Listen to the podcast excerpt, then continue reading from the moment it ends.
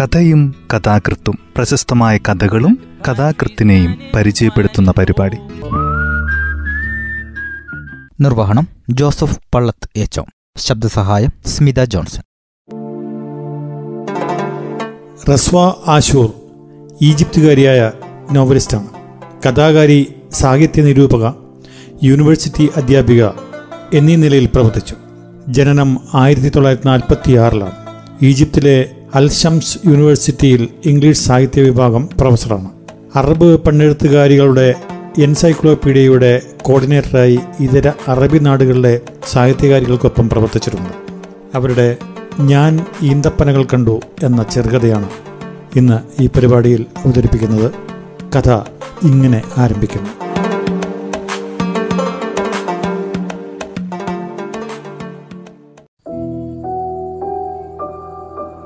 ദൈർഘ്യമേറിയ ശൈത്യകാലമാണ്. ഇനിയും അധികം കാത്തു നിൽക്കാനാവില്ല. ഞാൻ പഴയ ഓവർകോട്ടും ഇട്ട് കമ്പിളി സ്കാർഫ് തലയിൽ ചുറ്റിക്കെട്ടി പുറത്തിറങ്ങി. ഏതാനും തെരുവുകൾ പിന്നിട്ട ശേഷം വൃക്ഷങ്ങൾ നിൽക്കുന്നിടത്തെത്തി. ഓരോന്നും നോക്കി വിശദമായി പരിശോധിച്ചു. ഉണങ്ങിയ ശാഖകളിൽ ഒന്നും കാണാൻ കഴിയാത്തതിനാൽ കൈനീട്ടി കൊമ്പുകളിൽ സൂക്ഷ്മമായി പരിശോധന നടത്തി. ചിലപ്പോൾ കൈകൾ നിൽക്കും. അപ്പോൾ എന്റെ ഹൃദയമിടിപ്പിന് വേഗം കൂടും. ഞാൻ അന്വേഷിക്കുന്നതല്ല തൊട്ടതെന്ന് മനസ്സിലാക്കൂ. ഉണങ്ങിയ കൊമ്പിലെ ഒരു സന്ധ്യ ആയിരിക്കും അത്. എങ്കിലും എനിക്ക് വിശ്വാസമുണ്ട്. ഞാൻ കണ്ടെത്തുക തന്നെ ചെയ്യും.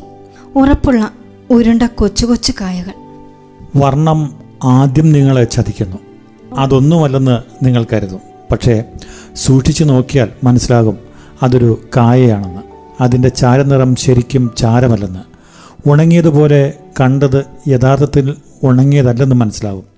നിരീക്ഷണം തുടർന്നാൽ കാത്തു നിൽക്കുകയാണെങ്കിൽ അത് വികസിച്ച് അതിലെ ഒളിഞ്ഞിരുന്ന പച്ചപ്പ് നിങ്ങൾക്ക് മുന്നിൽ വെളിവായി വാ തുറന്നു വരും. എന്റെ ഒരു സഹപ്രവർത്തകൻ എന്നെ കാണുമ്പോൾ ഞാൻ അതുപോലുള്ള ഒരു കായയുടെ തിരച്ചില്ലായിരുന്നു ഫൗസിയ അയാൾ എന്നെ വിളിച്ചു. ഈ നാശം പിടിച്ച തണുപ്പത്ത് നീ എന്താ വഴിയിൽ ചെയ്യുന്നത്? എല്ലാവരും വീട്ടിനകത്തിരിക്കുമ്പോൾ ഞാൻ കായ തിരയുകയാണ്. പടച്ചവനെ ഫൗസിയ തനിക്ക് ഭ്രാന്താ. അന്ന് ദിനാന്ത്യത്തിൽ തിരച്ചിൽ മതിയാക്കി വിജയം കണ്ടെത്താതെ ഞാൻ വീട്ടിലേക്ക് മടങ്ങി. ഞാൻ എന്നോട് തന്നെ ചോദിച്ചു എത്രയെന്ന് വെച്ചാണ്? അപ്പോഴാണ് എന്റെ അമ്മായി ഫാത്തിമ നാട്ടിൽ നിന്ന് വരുമ്പോൾ എനിക്ക് വേണ്ടി കൊണ്ടുവന്ന കള്ളിച്ചെടിയെക്കുറിച്ച് ഓർത്തത്. ഞാനത് മുൻവശത്തെ വാതിലിനപ്പുറത്ത് നട്ട് മറന്നുപോയിരിക്കുകയായിരുന്നു ഓർമ്മ വന്നപ്പോൾ അത് ഉണങ്ങിപ്പോയി കാണുമെന്ന് എന്നോട് തന്നെ പറഞ്ഞു. കാരണം കുറേ മാസങ്ങളായി ഞാൻ അതിന് വെള്ളമൊഴിച്ചു കൊടുക്കാറുണ്ടായിരുന്നില്ല. ഏതായാലും ഞാനത് പോയി നോക്കി. മണ്ണ് പൂർണമായും ഉണങ്ങിയിട്ടുണ്ടായിരുന്നു. വിണ്ട് കയറി കാപ്പിക്കുരുവിന്റെ നിറമായിരുന്നു. കമ്പുണങ്ങി മഞ്ഞ നിറമായിരുന്നു. എങ്കിലും പുതിയ മുള വരുന്നതിന്റെ സൂചന കാണിച്ചിരുന്നു. സൂചിമുനയുടെ അരികുകളുള്ള ഇലകൾക്ക് വ്യത്യാസമൊന്നുമില്ല. തടിയിൽ നിന്ന് വേർപിരിയുന്നിടത്ത് കനത്ത് വിരിഞ്ഞ് വളഞ്ഞു വരുമ്പോൾ നേർത്ത് കൂർത്തിരുന്നു. എന്റെ അമ്മായിയുടെ കള്ളിച്ചെടിയുടെ തണ്ട് നിവർന്നു നിന്ന് പച്ച നിറമായിരുന്നു. ഞാനതിന് വെള്ളമൊഴിച്ചു. എനിക്ക് ചെടികൾ നട്ടു വളർത്തുന്നത് ഇഷ്ടമായി. ഓരോന്ന് കുഴിച്ചിടാൻ തുടങ്ങി. മൺചട്ടിയിൽ ഒഴിഞ്ഞ പാട്ടയിൽ ഗ്ലാസിൽ. നടണമെന്ന് തോന്നുന്ന എന്ത് കിട്ടിയാലും ഞാനതിൽ മണ്ണ് നിറയ്ക്കും. കൃത്യമായ ആഴത്തിൽ പഴവിത്തോ മരക്കമ്പോ നടും. അത് കഴിഞ്ഞ് വെള്ളമൊഴിക്കും. ആ നാളുകളിൽ ആരും എന്നോട് എനിക്ക് മനോരോഗമാണെന്ന് പറഞ്ഞിട്ടില്ല. എന്നാൽ പിന്നീട് അവരത് പറഞ്ഞു. അവരെന്റെ ബന്ധു മരണപ്പെട്ടുവെന്ന് എന്നോട് പറഞ്ഞ ദിവസം നിന്റെ മച്ചുരൻ മരിച്ചു ഫൗസിയ? മരിച്ചു. ഞാൻ അവരോട് കാത്തു നിൽക്കാൻ പറഞ്ഞു. എനിക്കും അവരുടെ കൂടെ പോയി എന്റെ ദുഃഖം അറിയിക്കണം. ഞാൻ അവർക്ക് മുന്നിൽ ചമ്രം പടിഞ്ഞിരിക്കുന്നതാണ് അവർ കാണുന്നത്. ഒഴിഞ്ഞൊരു തകരപാത്രത്തിൽ മണ്ണ് നിറച്ച് തുളസിയുടെ കമ്പ് കുഴിച്ചിടുന്നു. കമ്പും മണ്ണും ഇണങ്ങിച്ചേരുന്നതുവരെ അത് വീണു പോകാതിരിക്കാൻ മണ്ണിൽ പലയാവർത്തി കൈകൊണ്ടമർത്തി ഉറപ്പുവരുത്തി വെള്ളമൊഴിച്ചു. ഇനി നമുക്ക് പോകാം. അവർ ഖേദത്തോടെ കൈതട്ടുന്നത് കണ്ടു. എന്റെ പെരുമാറ്റം വളരെ വിചിത്രമായി അവർക്ക് തോന്നിയിട്ടുണ്ടായിരുന്നു. അവർ പറയുന്നതും കേട്ടു. ഫൗസിയയ്ക്ക് തലയ്ക്ക് സുഖമില്ലാതിരിക്കുന്നു. അവളുടെ ഭ്രാന്തിനെ പണച്ചവൻ നമ്മെ തൊട്ട് കാക്കട്ടെ. അവർ എന്തുകൊണ്ടാണ് അങ്ങനെ പറഞ്ഞത് എനിക്ക് മനസ്സിലായില്ല. അവരിലൊരാൾ ഇതുകൂടെ പിറുവിറുക്കുന്നത് കേട്ടപ്പോൾ ഞാൻ അതിലേറെ അത്ഭുതപ്പെട്ടു. മരങ്ങൾ വെച്ച് വീട് മോടി കൂട്ടുന്ന വലിയ പണക്കാരെ കൂട്ട് ഫൗസിയയും അതുപോലെ ചെയ്യുക. എന്റെ ബാപ്പ ഈന്തപ്പനകളുടെ ചുമതല ഏൽപ്പിച്ചിരുന്നത് എന്റെ സഹോദരനെയായിരുന്നു. ഉമ്മ നിത്യവും രാവിലെ കർപ്പൂര തുളസിക്ക് വെള്ളമൊഴിക്കാൻ എന്നെ ചുമതലപ്പെടുത്തിയിരിക്കുന്നത് പോലെ ഞാൻ മറന്നു പോകുമ്പോഴൊക്കെ സ്കൂളിൽ പോകുന്നതിന് മുമ്പേ ഈ നിത്യകർമ്മങ്ങളിൽ ഏർപ്പെടുന്നതിനാൽ എന്നും തിരക്കായിരിക്കും. ഉമ്മ ദേഷ്യപ്പെടും. അവരെന്നെ ഉച്ചത്തിൽ ചീത്ത വിളിക്കും. നാണമില്ലടി നിനക്ക്. എടി ഇത് ലക്ഷണക്കേടാ. പടച്ച നമ്പുരാൻ നിന്റെ ബാപ്പയ്ക്ക് ആയുസും നമ്മുടെ വീടിന് ബർക്കത്തും കൊടുക്കട്ടെ. പക്ഷെ പടച്ചവൻ അദ്ദേഹത്തിന്റെയോ അവരുടെയോ ജീവിതം നീട്ടിക്കൊടുത്തില്ല. എന്റെ രണ്ട് സഹോദരന്മാർ പോലും എന്നെ വിട്ടുപിരിഞ്ഞുപോയി. ഞാൻ കൈറോവിലേക്ക് പോയി. അവിടെ താമസമാക്കിയതിനു ശേഷം വെട്ടിയിട്ട മരക്കൊമ്പ് പോലെ അനാഥമായി. കർപ്പൂര തുളസിയും കള്ളിച്ചെടിയും ഈന്തപ്പനയും സർവതും മറന്ന പോലെ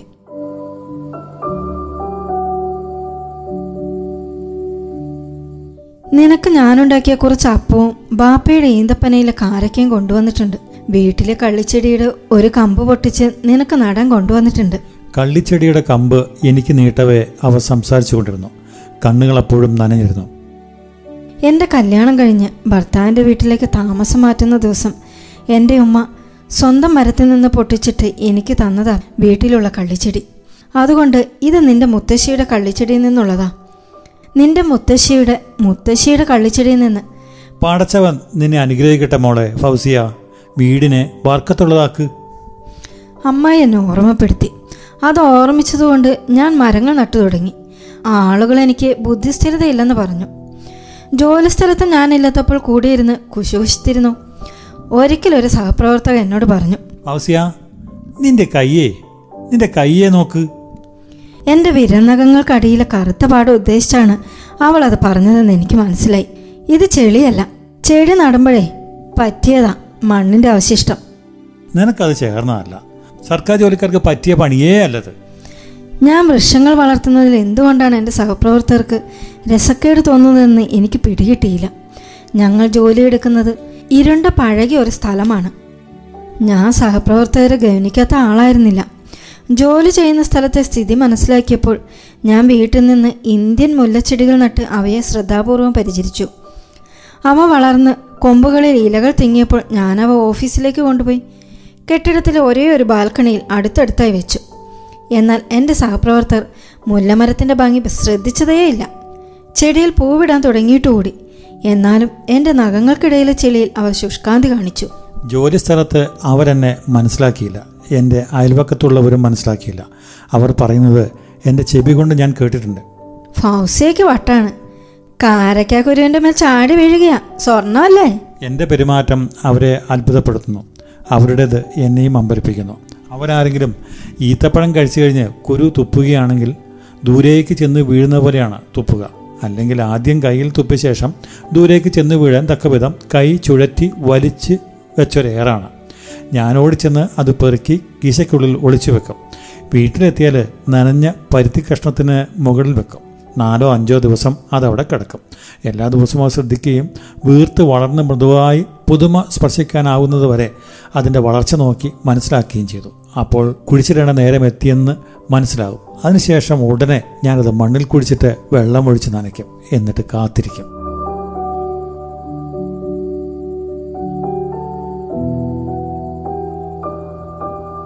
അവരുടെ പെരുമാറ്റം എന്നെ ദുഃഖിപ്പിച്ചു എന്റെ തൊണ്ടയടച്ച് കരയണമെന്ന് തോന്നി. പകരം ഞാൻ വഴിയിൽ ആദ്യത്തെ കല്ലെടുക്കാനായി കുനിഞ്ഞു. കല്ല് അവരുടെ നേർക്ക് എറിഞ്ഞു. അതോടൊപ്പം ഉറക്ക ചീത്ത വിളിയും. ഇങ്ങനെയുള്ള ഒരു അവസരത്തിലാണ് ഉമ്മു സുലൈമാൻ സ്വർണപ്പല്ലുള്ള ആ തടിച്ച സ്ത്രീ പെട്ടെന്ന് എന്റെ മുമ്പിൽ പ്രത്യക്ഷപ്പെട്ടത്. കൈ ഇടുപ്പിൽ കയറ്റിക്കുത്തി അവർ എന്റെ വഴി തടഞ്ഞു നിന്നു. സാരമില്ല. സിത്തുമോ സുലൈമാൻ ദ്രോഹിക്കണമെന്ന് വിചാരിച്ച് ചെയ്തതല്ല. നിങ്ങളുടെ മകൻ സുലൈമാനും വേറെ രണ്ട് കുട്ടികളും എന്നെ നാണം കെടുത്തി ചീത്ത വിളിക്കുകയായിരുന്നു. ഞാൻ രക്ഷപ്പെടാൻ വേണ്ടി പറഞ്ഞു. മാത്രമല്ല സിത്തുമ്മ സുലൈമാൻ കോലായ വാതിലിനടുത്തെ ഞാൻ വെച്ചിരുന്ന പൂച്ചട്ടി ഇന്നലെ അവർ കല്ലെറിഞ്ഞു പൊട്ടിച്ചു. അവരുടെ പരിഹസിച്ചുള്ള ചിരി എന്നെ നടുക്കി എങ്കിലും തുടർന്നു. ഉമ്മ സുലൈമാൻ സുലൈമാനെ നോക്കുന്നതും സംരക്ഷിക്കുന്നതുമൊക്കെ നിങ്ങളാണെന്നല്ലേ പറയുന്നത്? എന്നെ നിങ്ങൾക്ക് ഒരമ്മയായി കണക്കാക്കിക്കൂടെ? ഞാൻ മരങ്ങളുടെ അമ്മയാണ്. ഉമ്മു സുലൈമാൻ പുരികം ചുടച്ചു തൊണ്ടയിൽ നിന്ന് പരിഹാസം ഉരച്ചുരച്ച് പുറത്തേക്ക് വന്നു. നന്നായി പോയി സാറയെ പറ്റെങ്കിലേ നിന്റെ ചെടിയെ. ഉമ്മ സുറ സാറയുടെ ഉമ്മ. ഇനി ആയുസും കുട്ടികളും ഉണ്ടാകട്ടെ. എനിക്ക് നേരെ പുറംതിരിഞ്ഞ് പിന്നെയും പേടിപ്പെടുന്ന വിധം പൊട്ടിച്ചിരിച്ചുകൊണ്ട് അവർ നടന്നുപോയി. പരാതി പറയാൻ പറ്റിയ ആരെയും ഞാൻ കണ്ടില്ല. ബാബ മുഹമ്മദ് അല്ലാതെ നേഴ്സറിയിൽ ഒരു കൂലിക്കാരനാണ് അയാൾ. പണിസ്ഥലത്ത് തന്നെ ഒരു മരക്കുടലിലാണ് താമസം. ഞങ്ങൾ ആദ്യമായി പരസ്പരം അറിഞ്ഞ അന്ന് തൊട്ട് ഞാൻ അയാളെ ആ മുഹമ്മദ് എന്ന് വിളിച്ചു. അയാൾ എന്നെ സീത് ഫൗസി എന്നും ഞങ്ങൾ പരിചയക്കാരായപ്പോൾ ഞാൻ അയാളെ ബാബ മുഹമ്മദ് എന്ന് വിളിച്ചു തുടങ്ങി. അയാൾ എനിക്ക് എന്റെ ബാബയുടെ പേര് വെച്ചുകൊണ്ട് ഉമ്മു അഹമ്മദ് എന്നും പേരിട്ടു. ലോകം എനിക്ക് മുന്നിൽ അടഞ്ഞു കിടക്കാൻ തുടങ്ങിയപ്പോൾ ഞാൻ അയാളുടെ അടുത്ത് ചെന്ന് വർത്തമാനം പറഞ്ഞു. ഇത്തവണ പറഞ്ഞത് ഉമ്മു സുലൈമാനെ പറ്റിയാണ്. ചീത്ത വിളിച്ചതുപോലെ അങ്ങോട്ടും അതുപോലെ ചീത്ത വിളിക്കാൻ ബാബ മുഹമ്മദ് എന്നോട് പറഞ്ഞു. നോക്കട്ടെ എന്ന് പറഞ്ഞ് ഞാൻ വീട്ടിലേക്ക് മടങ്ങി. പക്ഷേ എനിക്കതിനാകുമോ എന്തോ? ഉമ്മു സുലൈമാൻ എന്നെ അത്രയ്ക്ക് ഭയപ്പെടുത്തിയിരുന്നു. അവരെ ഞാൻ സ്വപ്നത്തിലും കാണുമായിരുന്നു. നീണ്ട പേടിപ്പെടുത്തുന്ന പല്ലുകൾ കാണിച്ചുകൊണ്ട് ചിരിക്കും. പ്രത്യേകിച്ച് തിളങ്ങുന്ന ആ സ്വർണപ്പല്ല്. അവർ ചിരിക്കുന്നത് സ്വപ്നത്തിൽ കണ്ടാൽ ആ സ്വപ്നം പേടി സ്വപ്നമായിട്ട് മാറും. എന്നാൽ എല്ലാ സ്വപ്നങ്ങളും പേക്കിനാവുകളായിരുന്നില്ല. അലട്ടലുകളൊന്നും ഇല്ലാത്തപ്പോൾ ഞാൻ വയലുകൾ ചെന്ന് കാണും. അപ്പോൾ എന്റെ സ്വപ്നങ്ങൾ സുന്ദരങ്ങളാവും അത് വർണങ്ങളിലുമായിരിക്കും. ഗോതമ്പ് വയൽ കാണുമ്പോൾ തനി തങ്കം കാണുന്നത് പോലെയാണ് എനിക്ക്. കുങ്കുമക്കടലിൽ ഗോതമ്പ് കതിരുകൾ കല്ലോലമായി ആടുകയും ചെരിയുകയും തിരയിളകുകയും ചെയ്യും. ഒരു ചോളവയൽ കണ്ടാൽ തണ്ടിൽ കതിരുകൾ പാകമായിട്ടുണ്ടാകും. കുലകൾക്ക് മുന്തിരി ചുവപ്പായിരിക്കും. വയലുകൾ പച്ച പിടിച്ചതാണെങ്കിലും ഒമ്പതാം മാസത്തിലെ നൈൽ ജലം പോലെ കടും തവിട്ട് കലർന്ന ചുവപ്പ് നിറമായിരിക്കും. വെള്ളപ്പൊക്കം വരുന്നതിന് മുമ്പത്തെ ഊറൽ മണ്ണടിഞ്ഞ് കനത്തിട്ടുമുണ്ടാകും. ഇനി ഓറഞ്ച് തോപ്പാണ് കാഴ്ചയിൽ വരുന്നതെങ്കിൽ മരങ്ങൾ വലിപ്പം കുറഞ്ഞ വൃത്താകൃതി പോലെ തോന്നിക്കും.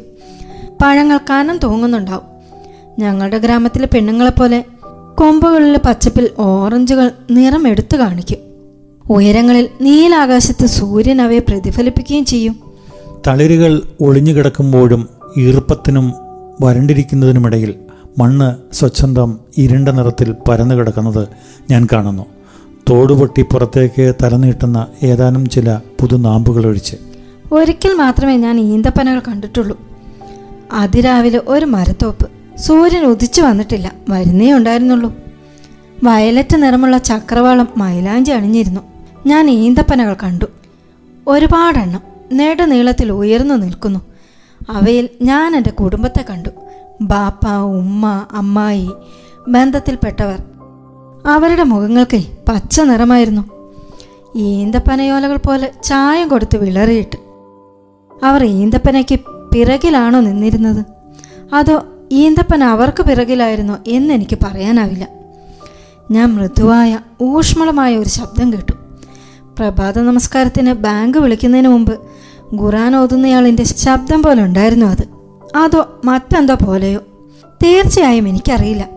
പക്ഷെ പ്രഭാതത്തിനു മുമ്പ് ഈന്തപ്പനത്തോട്ടത്തിൽ ഉടനീളം പ്രതിധ്വനികൾ സൃഷ്ടിച്ചുകൊണ്ട് ആ ശബ്ദം മുഴങ്ങിക്കേട്ടിരുന്നു ഞാൻ എന്നോട് തന്നെ പറഞ്ഞു ഫൗസിയ നീ കവാടത്തിന് സമീപത്തെത്തിയിരിക്കുന്നു.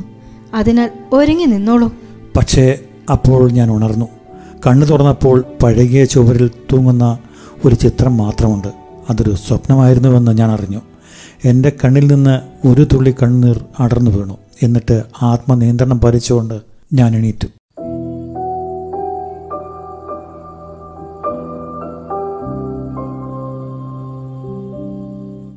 ഇന്ന് എന്റെ അതേ തെരുവിൽ താമസിക്കുന്ന ഒരു സ്ത്രീ എന്നെ കാണാനായി വന്നു. എന്റെ ബാൽക്കണിയിലുള്ള പൂച്ചട്ടികൾ കണ്ടെന്ന് അവൾ എന്നോട് പറഞ്ഞു. അവ വളരെ ഇഷ്ടമായെന്നും അവൾ എന്നെ അറിയിച്ചു. ഒന്ന് പഠിപ്പിച്ചു കൊടുക്കാമോ എന്നവൾ ലജ്ജയോടെ എന്നോട് ചോദിച്ചു. അതിനാൽ അതെങ്ങനെയാണെന്ന് ഞാൻ അവൾക്ക് കാണിച്ചു കൊടുത്തു. ഞാൻ അവൾക്ക് നട്ടുപിടിപ്പിച്ചിരുന്ന കർപ്പൂര തുളസിയുടെ ഒരു കമ്പ് കൊടുത്തു. അത് കഴിഞ്ഞ് ഞങ്ങൾ വർത്തമാനം പറഞ്ഞിരുന്നു.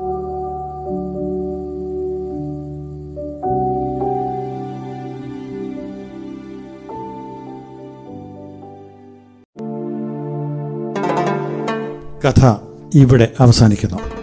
റസ്വ അശൂറിന്റെ മൂന്ന് ചെറുകഥ സമാഹാരങ്ങളും ഏഴ് നോവലുകളും പ്രസിദ്ധീകരിച്ചു. ആയിരത്തി തൊള്ളായിരത്തി തൊണ്ണൂറ്റി നാലിൽ ഗ്രനാഡ നോവൽ ത്രയത്തിന് കൈറോ അന്താരാഷ്ട്ര ബുക്ക് ഫെയറിൽ ബുക്ക് ഓഫ് ദി ഇയർ അവാർഡും തർഖീനിയ നിരൂപണ അവാർഡടക്കം അനവധി അംഗീകാരങ്ങളും ലഭിച്ചു. ഭർത്താവായ മൗരീദ് ബൻഗോത്തിയും പുത്രൻ തമീറും പ്രമുഖരായ അറബ് കവികളാണ്. നിർവഹണം ജോസഫ് പള്ളത്ത് എച്ച് ശബ്ദസഹായം സ്മിത ജോൺസൺ. കഥയും കഥാകൃത്തും പ്രശസ്തമായ കഥകളും കഥാകൃത്തിനെയും പരിചയപ്പെടുത്തുന്ന പരിപാടി.